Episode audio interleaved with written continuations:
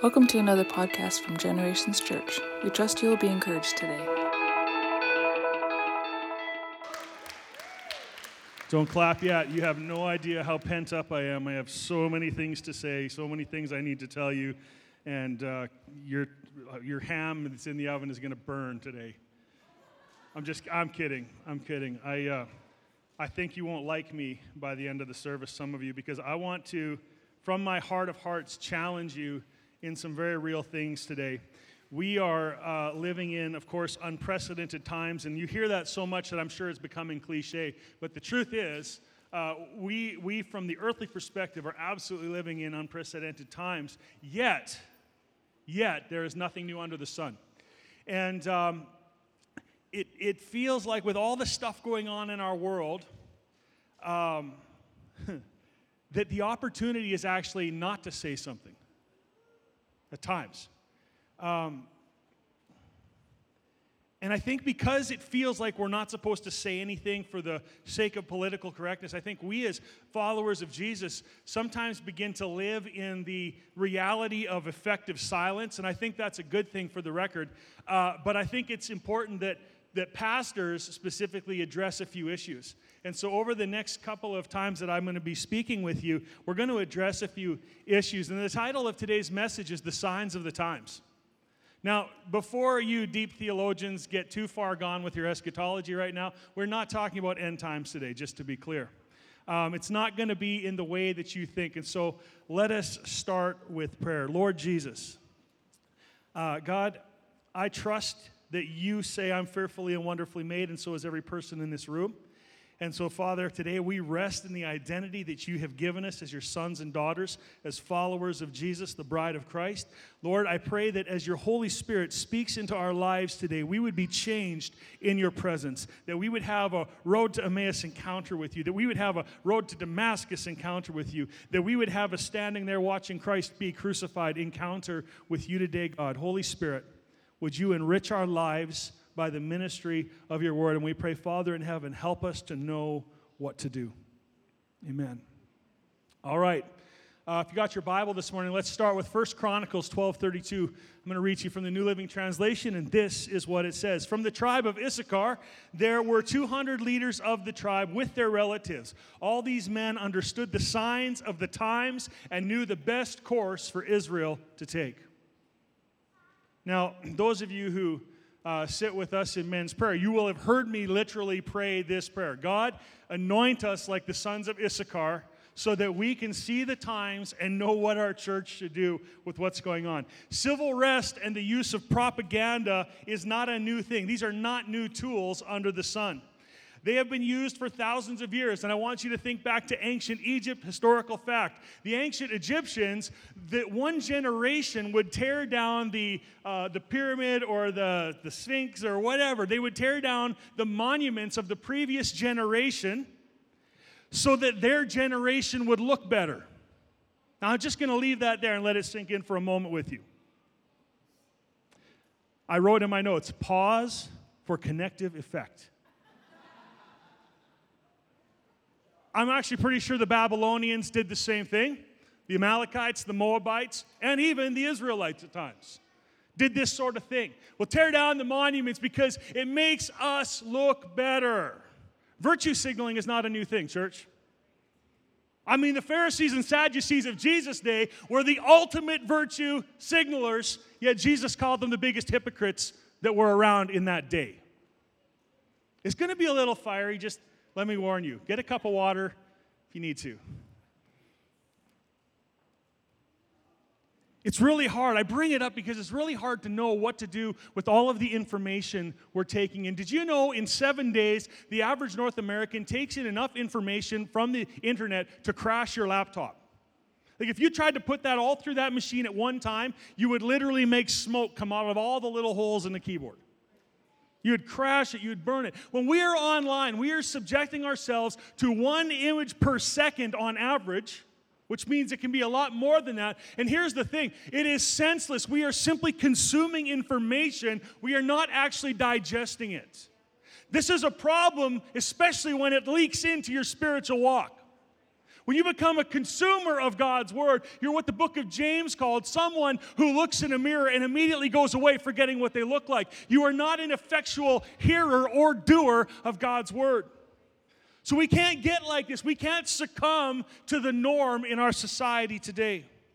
It can be really hard for us to understand the right thing to do. And so, as a result, I pray all the time God, help us to know what to do. Lord, bless us, anoint us like the sons of Issachar and all their kinsmen so that we can know the right thing to do and do it.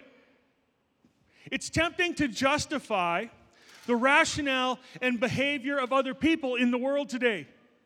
Some of you are tempted to rationalize and justify Donald Trump. Some of you are tempted to rationalize and justify BLM. Some of you are some of you are even rationalizing and defending Justin Trudeau. God bless our leader. but I'm serious, Lord, please turn his heart to you. Bless him. Cause him to know that you are you are the King of Kings and the Lord of Lords.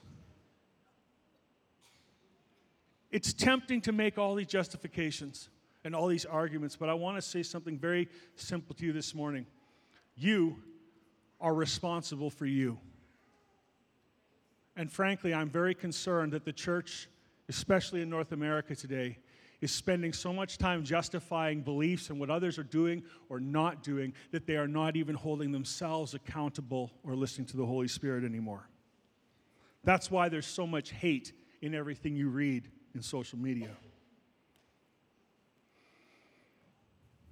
As for me and my house, we will serve the Lord actually takes on a whole new meaning in this day and age, doesn't it? What are you willing to lose for serving the Lord today? We will all face some kind of loss, whether it be as simple as friendships or something much, much worse. But there's a deeper meaning in this present mess of humanity. And while the world screams, it's us or them, for those who love God and are called according to his purpose, it is Jesus or nothing. The world screams, it's us or them. You're either for us or against us. But the cry of the one who follows Jesus really is, at the end of the day, give me Jesus or give me nothing at all.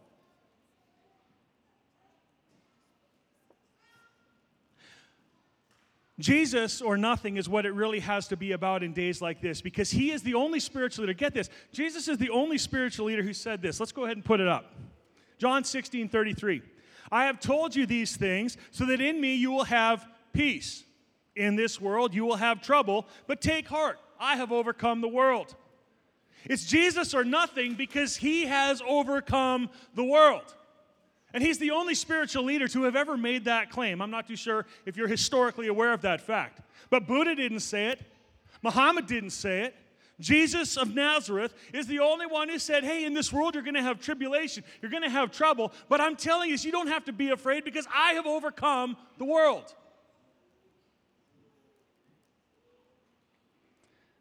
The same world that we are seeing right now burning down their own cities. The same world that we see perpetuating racism, the same world that we see molesting children, the same world that we see human trafficking, the same world that we see consuming information in a way that does not honor or glorify the one who created us. That same world, he has already overcome.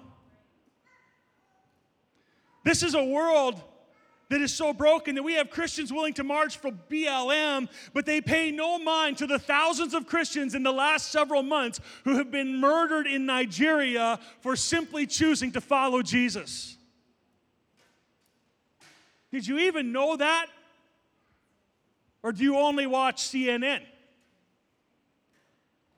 Or the CBC because they're not telling us what's happening in the kingdom of God. So let me give you a step in the right direction this morning. Stop paying attention to your social feed and start paying attention to what is going on in this world through the eyes of Jesus.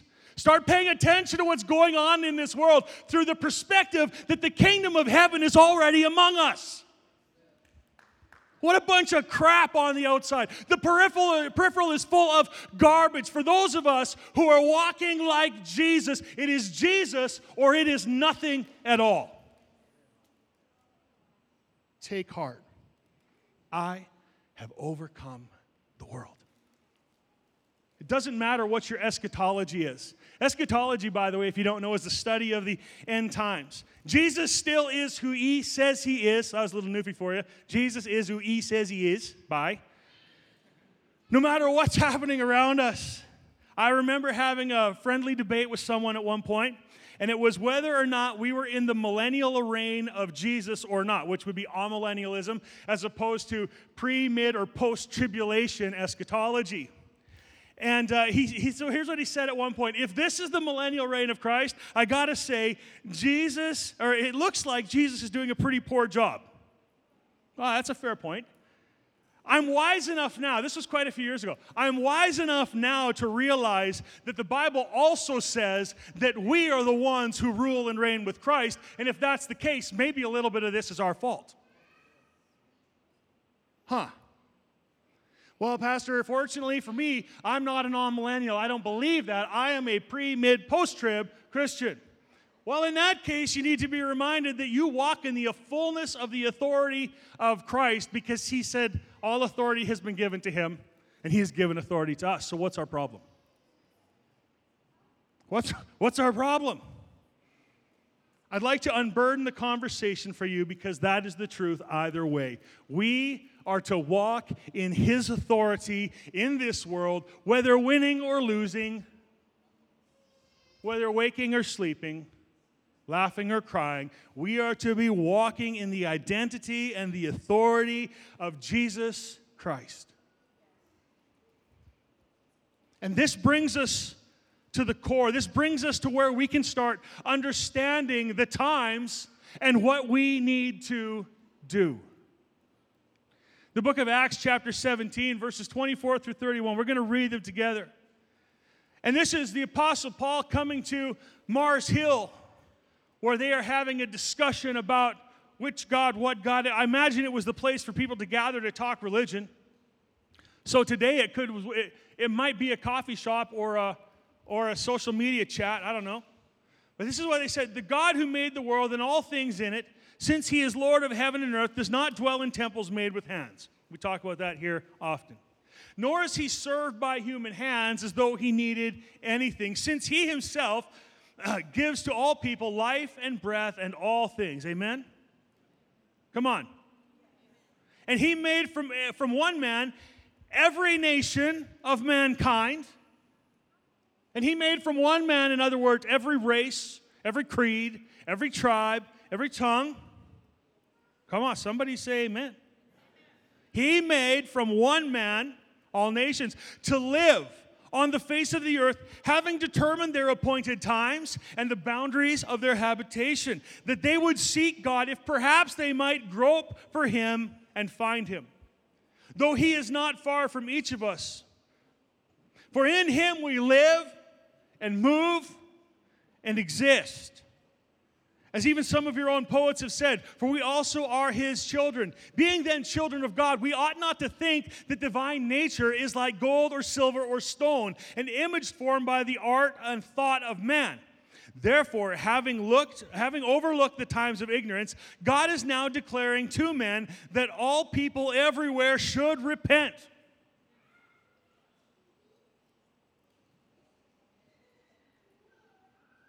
Really? Me, let me just read it again because I'm, I'm, I'm in this moment worried about our church. Are we afraid of this? Are, are you afraid that God said this? Let me read it to you again.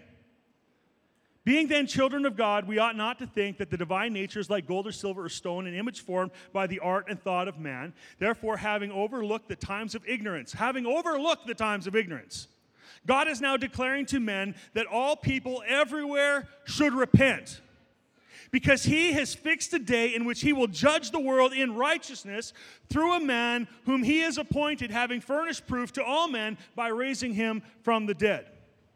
This is the message of the gospel that Jesus Christ was raised from the dead, that in his act of obedience to the Heavenly Father, he bore our sin and shame to the cross, he took it down to hell, he wrestled the keys of sin and death away from it, and he brought them back as the crowned champion, the victor, the everlasting, the eternal king over sin and death.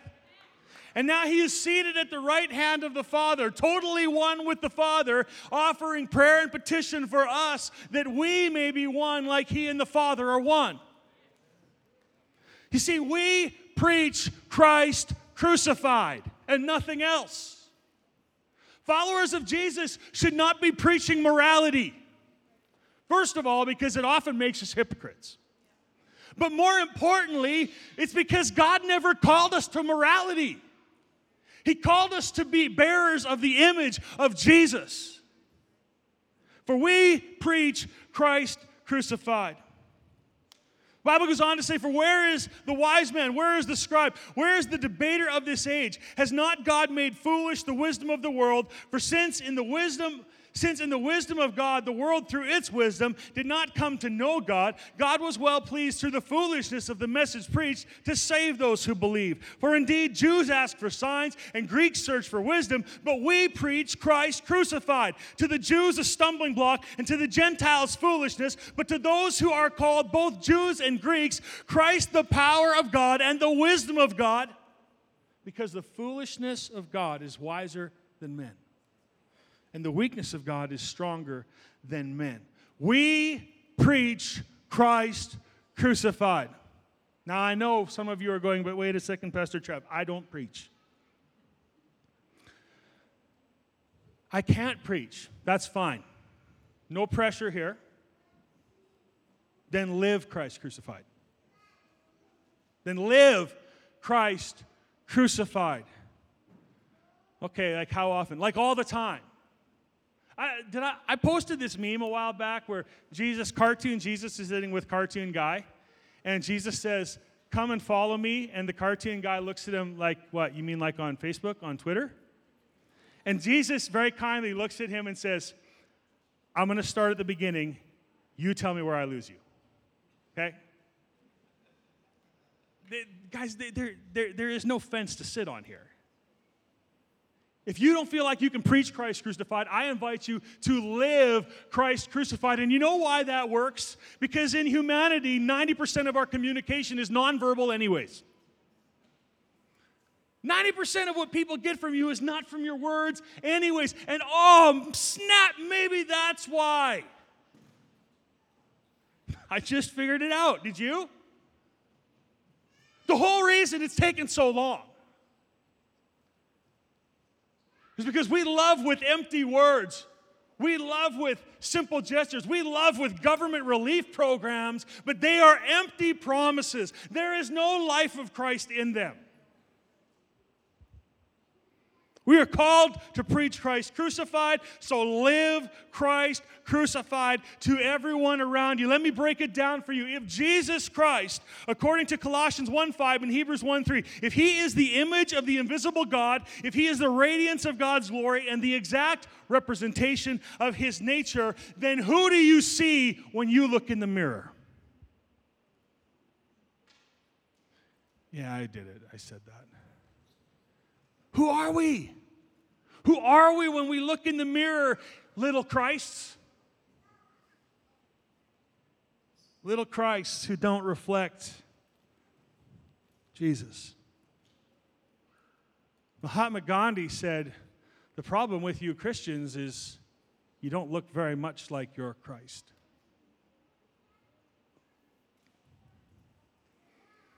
Now, you might, in the back of your mind, be trying to figure out where I'm sitting today in the political spectrum. Good luck. Because I don't care about the political spectrum. Either the kingdom of heaven is among us or it's not. Either we are contending to bring the kingdom of heaven to earth in the realized, the living presence of God, or we are not. And there's no fence. It's, it is one or it is the other, my friends. Can you understand this, please, for me? Please, please, please understand this. Your light affects the people closest to you first. Have you ever noticed that in the dark when you light up a flashlight? What's the first thing to become illuminated by your light? Somebody, come on, say it. Participate with me, please. The closest thing to the light is the first thing that becomes illuminated by the light. Yet I fear that we have people running around the world in social media trying to change something 6,000, 3,000, 12,000 miles away. But we walk by a Samaritan on the road who's right next door. Guys, our light affects those nearest to us first, not those farthest away. So stop trying to change the world a thousand miles away and start looking to the need of the person nearest you. Start looking to the person at work who's going through hell, who's living in hell because their family is falling apart. That is your mission field. That is who you're called to. That is who Jesus wants you to love. But Lord, I really want to go to Africa. Be careful, Christian, that you don't become a social justice warrior that does not honor Jesus.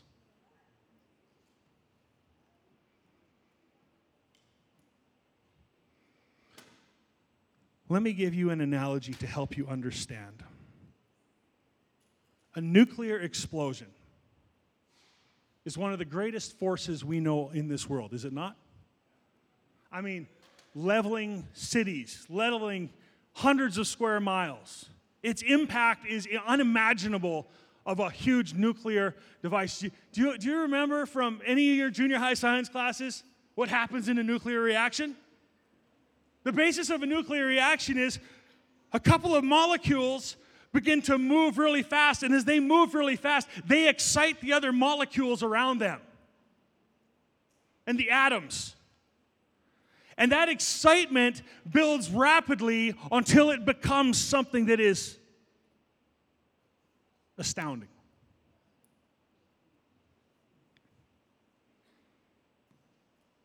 It's actually interesting that in a nuclear reaction, that starting point, that atom has to be split. It has to, it has to die, has to cease being what it was to become the force of change, to impact the, the ones right next to them. And over a million chain events, maybe billions of chain events, you have this impressive massive force happening miles away. That, guys, that's, that's how the gospel is supposed to work. Yeah, but, but Pastor Trav, you're such an amazing preacher. Oh, thanks. You don't have to say, it. no, I really mean it. You're such an amazing guy. We really love and appreciate everything you have to say. No, really, I'm, I'm good. I don't need your affirmation. Yeah, but we just want you to know that we really feel called to Africa. Good. Now, if you want me to support you going to Africa, you prove to me how great you're going to be in Africa right here. Don't be empty with your words. Come on, put it into practice now. Get a toilet brush after church and scrub a toilet. Well, that doesn't sound like the kind of church I want to go to. Great. I'm sorry that you're leaving us. I don't want you to. I want you to become more like Jesus. And yes, Jesus asks people to scrub toilets in the kingdom of God. And there are those who follow Jesus with such joy in their life that they joyfully scrub toilets. Come on, the whole church should be applauding, saying, Amen, praise God. That's the kind of people we want to be. Yeah, but we're not, really. I'm, I'm teasing you, but I'm not. Please understand what you do right now, right here, is going to be far more important in the eternal impact of what you could do. So pay attention to the most important things first. You will be my witnesses, first in Jerusalem, then Judea, then to the ends of the earth. Nuclear reaction. Hey, Mr. Adam, you need to split, you need to die, you need to become something that you weren't so that the energy that God put in you can excite everything around you and be a chain reaction that changes, that alters the landscape. Let me talk to you for a brief moment as we close today about the love is love lie. Love is love, man. You know, because love is love. This is okay because love is love. That's okay. That has to be okay because love is love. And hey, and by the way, you didn't know God is love. Why am I calling it the love is love lie? You see, if the love is love makes anything go, it creates a problem, and that is at some point, it simply ceases to be love anymore. It'd be like saying snow is snow to an Inuit person. You know, Inuit have like 40, 50 words for snow, right? Love is love. That's like saying, well, snow is snow. Here's the thing about snow snow can be a lot of fun, snow can be playful, snow can be wonderful, but snow can also kill you. And that's why the Inuit have 40, 50 different words for snow. Because some snow is good for shelter, some snow is good for making snow angels, some snow is good. I, I don't even know all the things they know how to do with snow. I'm ignorant in this. Snow can be fun, but snow can kill you. Love can be love until it's not. The problem I have with this, the, the thing we need to talk about as we close this morning is this. If we have a misconstrued understanding of love, we will have a misconstrued understanding of our Heavenly Father. If we think love is love and it means, I don't know, x to the 32nd power, but it doesn't represent the nature, the radiance, the glory, the perfection of who God is, it skews our ability to understand our Heavenly Father. The lie in love is love comes out in things like, well, God's love is unconditional. Wait a second. Did Pastor Travis just say that the love of God is not unconditional? Okay, this is the point. If they start throwing rocks, just let it happen. Guys, God's love is not unconditional. Now, before you get angry, show me a verse in the Bible where it says God's love is unconditional. You won't find it.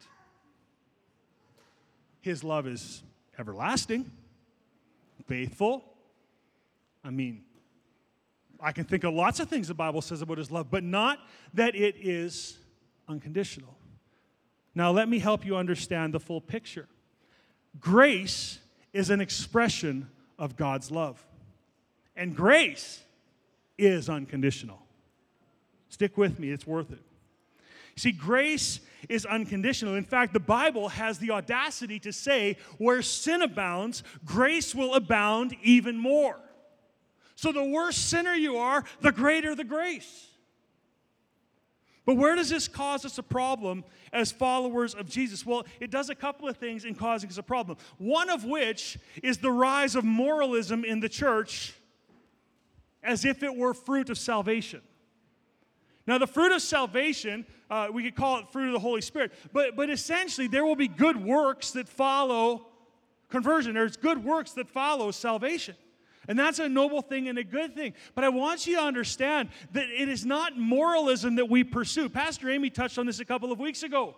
Our goal is not to raise moral children because they're probably going to turn out fairly moral without much more help from us. They have decent friends around them, they have like minded people, and there is not anything presently happening in their life that's going to drive them away from the grasp of morality that they have. So, morality is not the amazing miracle we sometimes make it out to be. This is a problem for us because when we begin to substitute moralism for the salvation experience, we simply are judging people by what we can see on the outside, and we cannot understand whether or not God, the Holy Spirit, is doing something on the inside. Why does this continue to be a problem for us as we move forward?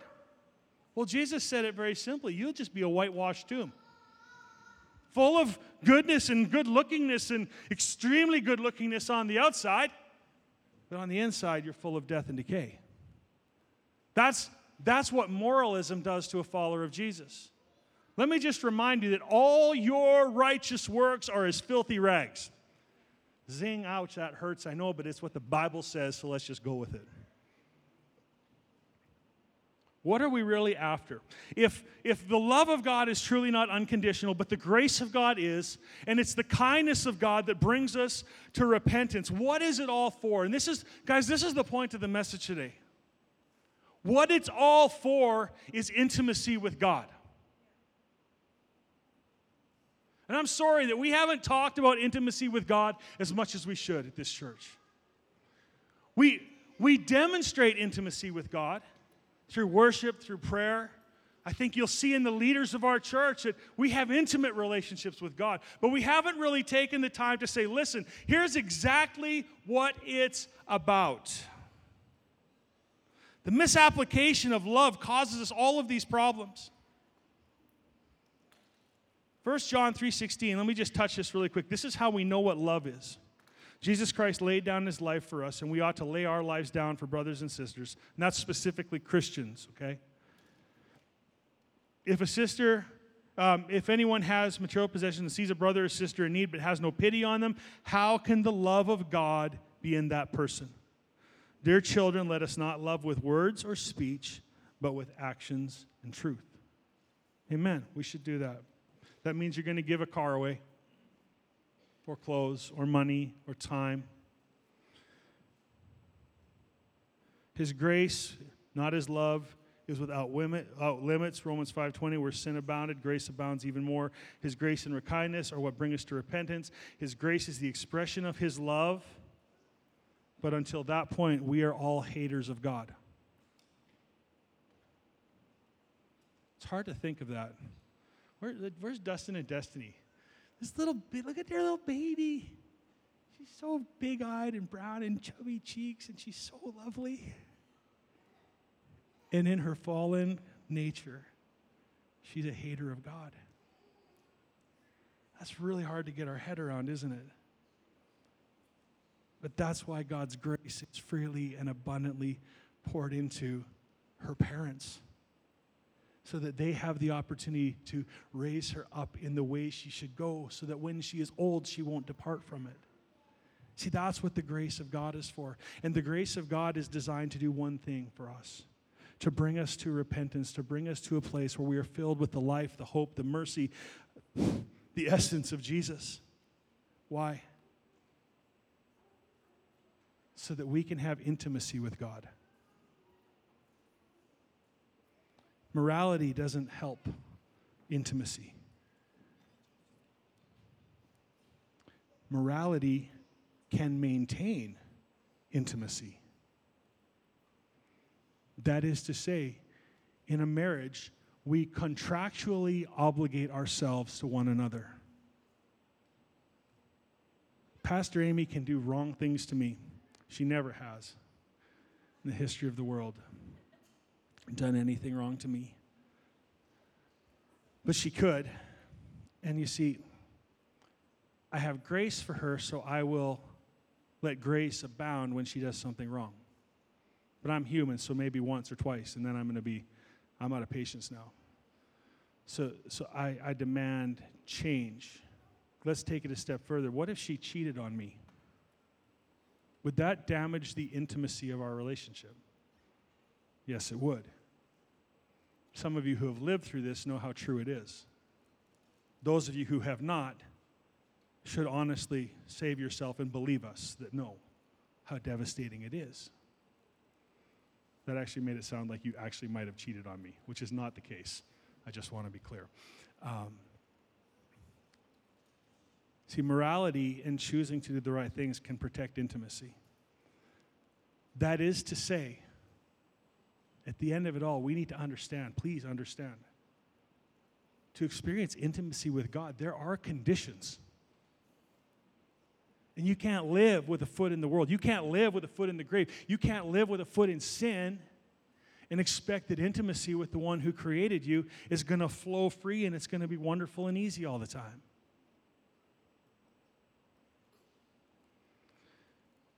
God's invitation to us one of the examples of which is found in Psalm 46:10. He says, "Be still and know that I am God. I will be exalted among the nations and I will be exalted in the earth." I don't know how many of you were raised in the church and would have the understanding, maybe like I had. Be still and know that I am God. Somehow seemed like an invitation to become more holy, seemed like an invitation to become more spiritual, perhaps seemed like an, in, an invitation to find a really good prayer stance when I was praying in front of people. I don't know. Be still and know. It just sounds so good. Be still and know that I'm God. But in the, in the, in the Hebrew word, it's Rapha. And you, you want to know what it means to be still and know that He is God? It means to come up to Him and go limp, to collapse, to fall upon, to rest, to let go, to allow whatever is consuming you to completely burn down until there is nothing left. That's the invitation to be still. I thought growing up that be still and know that I am God is an invitation to, as I said, holiness, spirituality. And what it really is is an invitation to intimacy. Intimacy with God. Not the best sermon will change our city. Intimacy with God will change your marriage. Intimacy with God, well, of course, will change your relationship with Him. Intimacy with God is the reason Jesus came. Intimacy with God is the reason Jesus came. And I want to just lay this out for you today. If you have been following Jesus, but you do not sense intimacy in your life with Him, I want to tell you there's more. You have stopped at a puddle, and the ocean is just over the next hill. Because it's not just about how good we are, how right we can act, how moral we might be, how quick we are to repent, although all those things can be wonderful. The core of God's heart is that we were created for intimacy with Him. John was the disciple that Jesus loved, and in the scripture, in the Gospels, where the, we find that he's the one who puts his head on Jesus' chest, and I imagine they were looking up at the clouds. And I wonder if John said, Jesus, like, what were you guys thinking when you made the clouds? I wonder what the conversation was.